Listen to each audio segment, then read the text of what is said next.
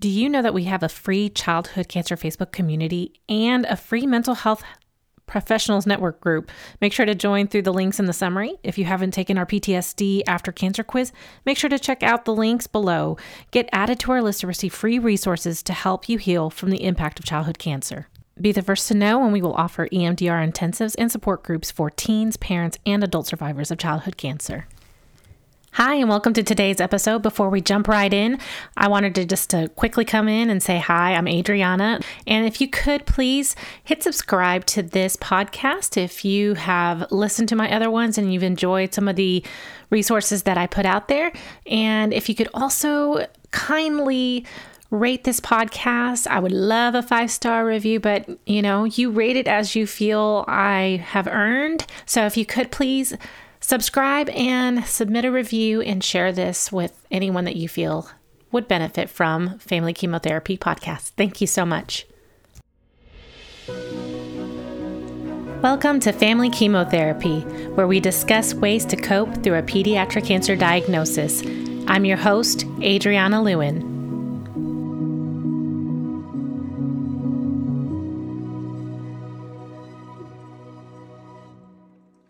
Hello, and welcome to today's episode of Family Chemotherapy. I am excited to bring on a guest. Her name is Dr. Kristin Ross, and I came across her actually through a uh, Facebook community uh, of other therapists locally, and she happened to post on um, in the group that basically she works specifically, well, not specifically, but she loves to work with the population of childhood cancer community, basically the kids, parents, and and whatnot. So I knew immediately I had to connect with you, Kristin. I'm so excited to have you as a guest today. Welcome. Hi, thanks. I'm excited to be here. I'm excited for you to be here too. I would love for you to just kind of tell us a little bit about yourself and how you came to be involved in the childhood cancer community. Yeah, sure. So um, I guess I came to be involved because I experienced childhood cancer myself. And so I really felt a need to have supports for families. Uh, I mean, this was in the 90s. A lot of it still looks exactly the same, right? There's not a whole lot of mental health support for the family system as a whole and its different subsystems. And so it's just really lacking. And so my passion was to be able to uh, provide that. So that's where my desire to join this the field in general and then medical family therapy field too. Yeah. Um, do you feel comfortable sharing a little bit about your diagnosis? Sure. Yeah. Uh, what do you want me to share? Just tell us what you want to tell us about, like what you were diagnosed with, how old you were, just kind mm. of what you yeah. feel like you want to share. Yeah, so uh, I had um, ALL, so that's uh, acute lymphoblastic leukemia. Um, and I had that in, I got diagnosed in 93. I was two, so pretty young. Um, experienced chemo for four years. Um, and so that was a very fun fun journey. Uh, journey. Um, mm-hmm. And a lot of it was really interesting because we ended up having to stay put. My dad was in the military, and so we stayed put. And so um, once I was done with chemo, we, we got to leave and, and go to different bases. Um, but yeah, that was kind of the cancer experience. Um, I had some other health conditions that kind of followed um, throughout um, my life, more than likely due to like chemo treatments and other things. So when you were diagnosed, you were two. Do you you said you went on for 4 years, so do you even remember any of it at all? Yeah, um yeah, there's definitely parts that I remember um even as young as like you know the beginning parts of it, right? There are some traumatic kind of things that I do remember. Um but I think most of what I remember is towards like the latter part of treatment, mm-hmm. um, you know, getting my blood drawn and um, spinal taps, things like that is a lot of what I remember. Um, I think my favorite memory. Can you have a favorite memory One of my favorite memories is like I remember it was a time for a blood draw, and I was like, "I got this, mom." I took my stuffed animal and went by myself. Uh, so just that is so precious. Yeah. oh, yeah. I mean, we all know, you know, especially caregivers, we all know what that's like to have a child have to go through lab draws. And um, Mhm. I would say probably the majority of them approach that with quite a bit of anxiety and fear. And so there's a Mhm. lot of like support that's needed. And I know for my child at the very beginning, my gosh, child life specialists were such a blessing because even as a therapist, like you don't know how to Mhm. approach these situations. You're not really trained for this, right? Like, how do you in the moment support someone through a lab draw? Like that's just not Yeah. what we're trained in school. So um if you're able to remember, and this might be just over the lifespan of having had childhood cancer and the years that followed, what would you say were some of your like mental health struggles? Do you remember Mhm. any of that of that? Yeah, no, that's actually a great question. Um, and I think that for me, um, even you know, post chemo, post like where we we're officially passed, we've moved, like we're we're we're supposed to be good, right? Like Mhm. this fear that um and it didn't really start until like I was like seven, eight-ish of like, oh, this is what cancer means, and like, oh, what if it comes back kind of thing, right? And so that kind of was always like in the back of my mind, I think. Um, and I think I really struggled with that, um, you know, my early years in high school, um, especially after like I had um like a, a thyroid thing that occurred that they were like, oh no, this is this is cancer. This is what this is. It wasn't, but that was their response. Um, probably because they were oncologists and I don't think I shared that story. This was like at my um like annual checkup is when they found this nodule. And so I think that's probably why the oncologists were like, yeah, this is for sure. Probably we see this all the time with people that have had your chemo, like cancer, right? And so I think then that after that kind of happened, it really put this fear of like, oh God, what if it does come back? Um, and so just kind of navigating that um, and and having different mm, i would say different places where that comes up a little bit more um, and different life factors where that's a little bit more of a fear and then it kind of dissipates Yeah. So you are a doctor. Do you want to briefly explain your studies, credentials, and how you chose to go down that career path? yeah uh, so like i said earlier um, i i'll backtrack actually because it's kind of funny so I actually wanted to be a history teacher. So I got into college, got accepted as a history major education. Um, senior year of high school, wanted to be in the same lunch as my friends. So one of my friends was in a certain class. I was like, oh great, that's that's the class that determines what lunch you're in. So I'm gonna just also get in that class. It was psychology. Um, and I ended up loving it uh, so much so that I changed my major. Uh, like I, I knew before I even like went to college uh, that I was like, oh no, I need to change my major because I always wanted to know like why why do people do what they do, and um, I thought maybe history would help, but then there was psychology, and so from that moment, you know, I I knew then that I wanted to do something um, with families um, around illness. And I was searching um, as I was getting ready to um, do grad school applications and came across medical family therapy as I was looking at one of the schools I was interested in. And I was like, what is this? Um, and so happened Susan McDaniel's last name is well, obviously McDaniel. And that was my last name at the time, was my maiden name. And so I was like, oh my gosh, what a godsend. Like this is this is where I'm supposed to be.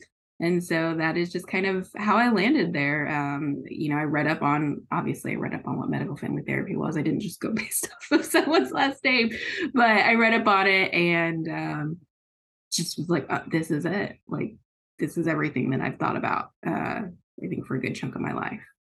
So Can you explain in like layman's term here in the most brief way possible, Yeah. like what is medical family therapy? Because a lot of people aren't even familiar with that. I mean, we can kind of, you know, deduce what that would mean, yeah. but just how does that differ maybe from just like social work and whatnot yeah. so yeah it's a lot like um what is it called medical social work i think is what it's called um where they're like you know doing more of this the hands-on stuff with the patients and their like families the difference is is that we take a biopsychosocial spiritual approach right? Um, and we are applying that to the whole system um, not just the patient.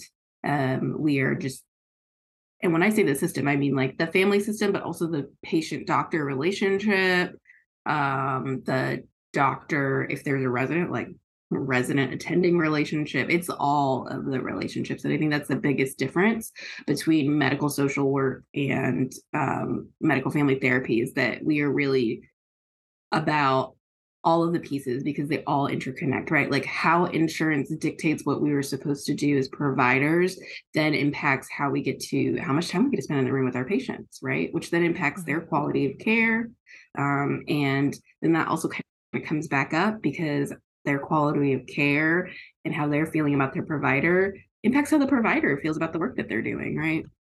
And so that's I think big difference. Um, obviously, well, not obviously, but a big piece of it is sitting with the patients, right, and helping them process either acute or uh, chronic illness that they've they've got or they've been diagnosed with recently. Um, there's just so many like stages where you can intervene um, mm-hmm. But really, the goal is just making sure that the mental health, the physical health, the whole person is taken care of.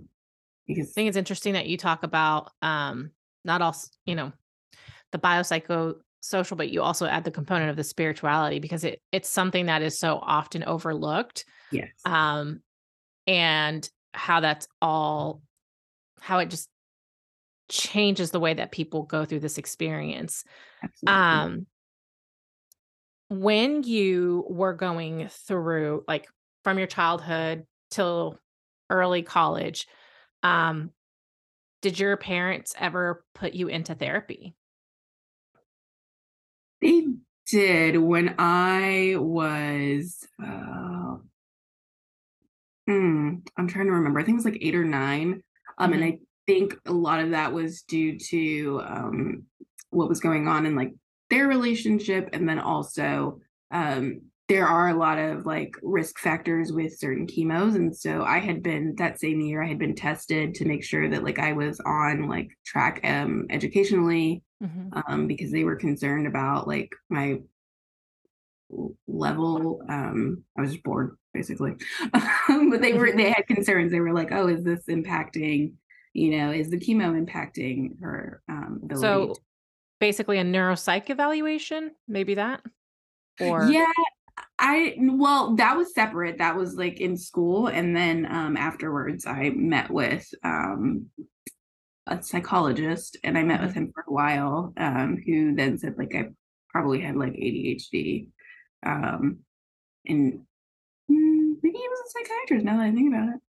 Well either think, way yeah my kiddo had um a neuropsych evaluation, which yeah. I it's interesting because that's not even a standard treatment of care. Like I've had people and other boards say, hey, make sure you request this. And so it should be something that automatically, once you're done with chemo, that doctor, the oncologist, should be typing in a referral into uh, neurology or whatever psychology. I don't even know what exact department it goes to, other than it's a neuropsych evaluation, which basically does this like baseline mm-hmm. um mm.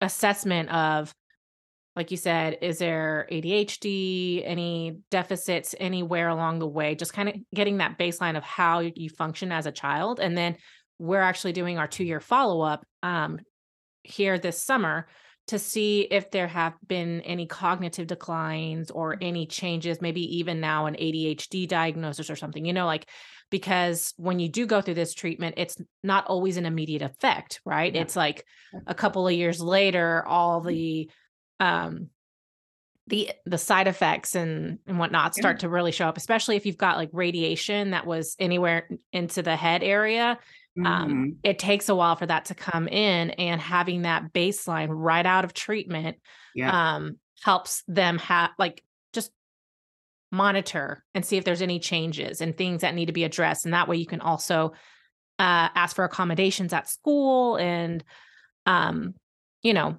that's that was the only reason why like we did it right before he started kinder for my child because I was like, I want to know what the baseline is and yeah. I need to know if any accommodations need to be made at this point and if, you know, we'll need to do that moving forward. So, a neuropsych evaluation, folks, if you've never heard of it, put it on your to-do list as soon as treatment is over to yeah. request that from your oncologist. Um nothing wrong with being proactive, right? yeah. Um so you did go to therapy but not necessarily related specifically to the childhood cancer.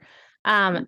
when you were in grad school and going through this, I know they make us go through therapy, at least mm-hmm. as an mm-hmm. LPC, and I'm sure they did for you as well. So, were there any like aha moments for you while you were going through the required the required therapy you know protocol so for MFTs, a lot of programs don't require it. Mine didn't. Oh, um, really? They highly suggest it um, because you should know what it's like on the other side yeah. of the cap, but also probably got some things to work through, right? And so I, I, I think the first semester, and then they, they, offered at Texas Women's University, they offered 12 free, they did at the time when I was there, they offered 12 free sessions uh, a year.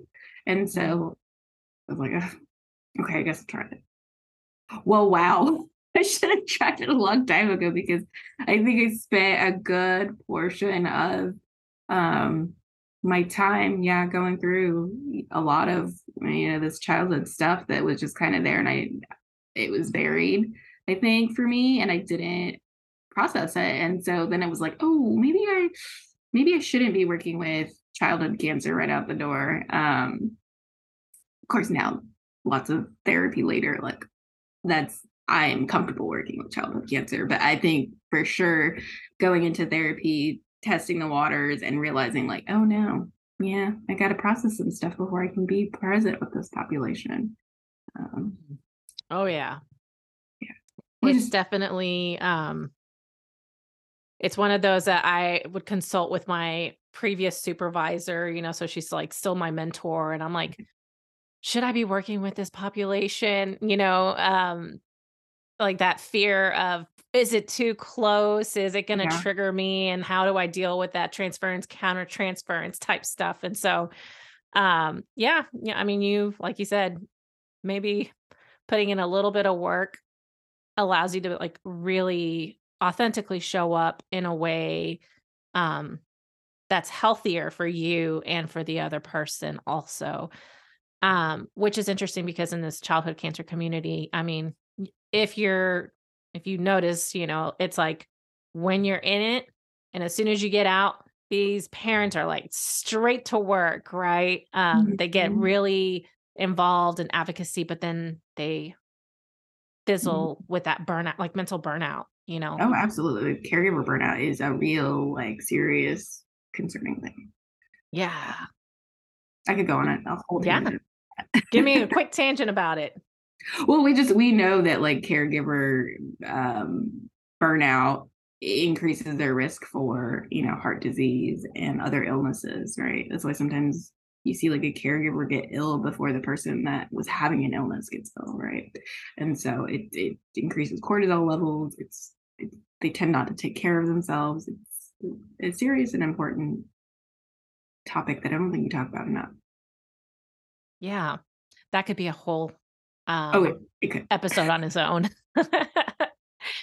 um, so now that you have gone through, you know, grad school, kind of focusing in more on this medical, um, what do you call it? Medical Family therapy. family therapy. Thank you. I was like, it's not medical trauma, it's medical family therapy.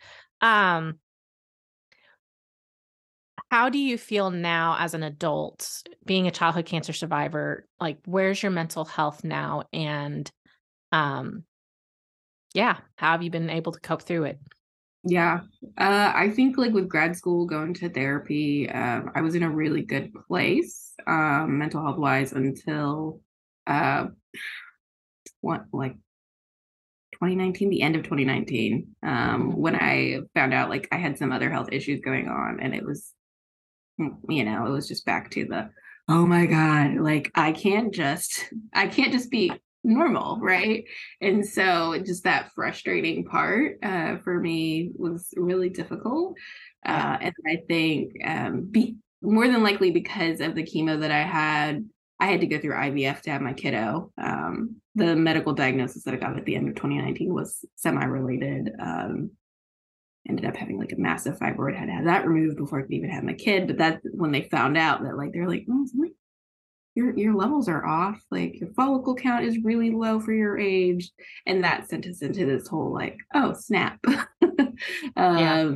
You you probably need IVF, but I I did, uh, and so that was a difficult journey, I think. And that just kind of brought up a lot of stuff. So I feel like, you know, when you have cancer, it's just like, it's like grief almost, right? Like, because it comes and yes. it goes, right? Yes. So you think you're good, everything, la, la, la. And you're kind of waiting for the other shoe to drop sometimes.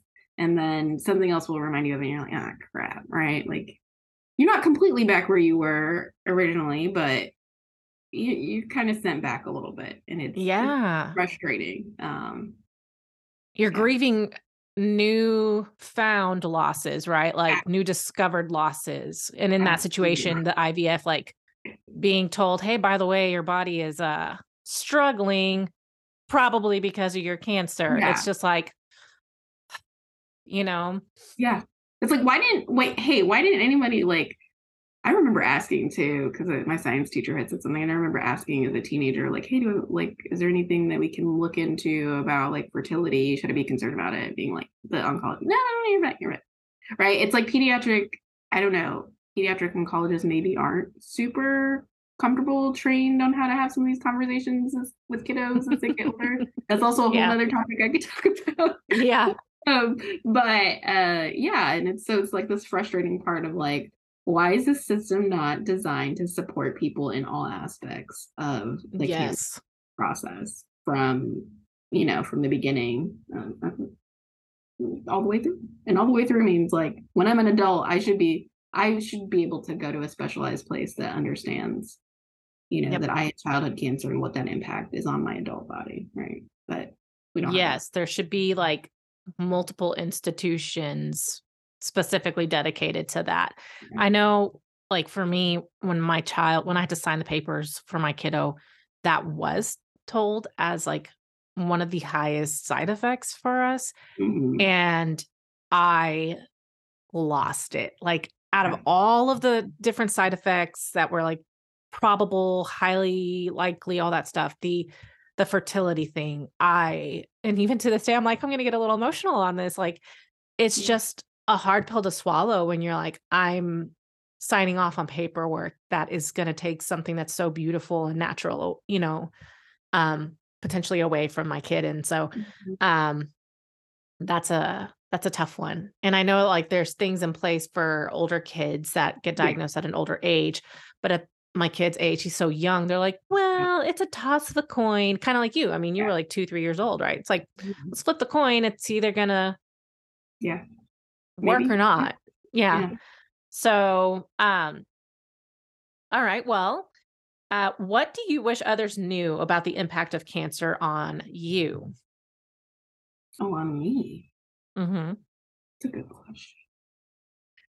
Well, I mean, I feel like people that know me like know that it's like it drives a lot of my advocacy. It drives a lot of my passion behind what I do. Um, but I don't know. I mean, I guess it, it is hard, right? It is, it's harder than it seems. It's like, okay, yeah, I might, I might be healthy and appear healthy, but when these things kind of come up, it's really like, it's like hard. It's frustrating. It's like you said, you're grieving the the new information of loss that you you lost it a long time ago. You didn't know it, and now you're finding yeah. out. What the heck? um, yep. And so I think that that part is hard. Um, but it's also why I'm like so passionate about the changes that medical and mental health need to take for cancer patients and child, yeah. specifically childhood cancer patients, especially as they move into adulthood. So, on that note, what would you tell the younger you? Ooh. Um,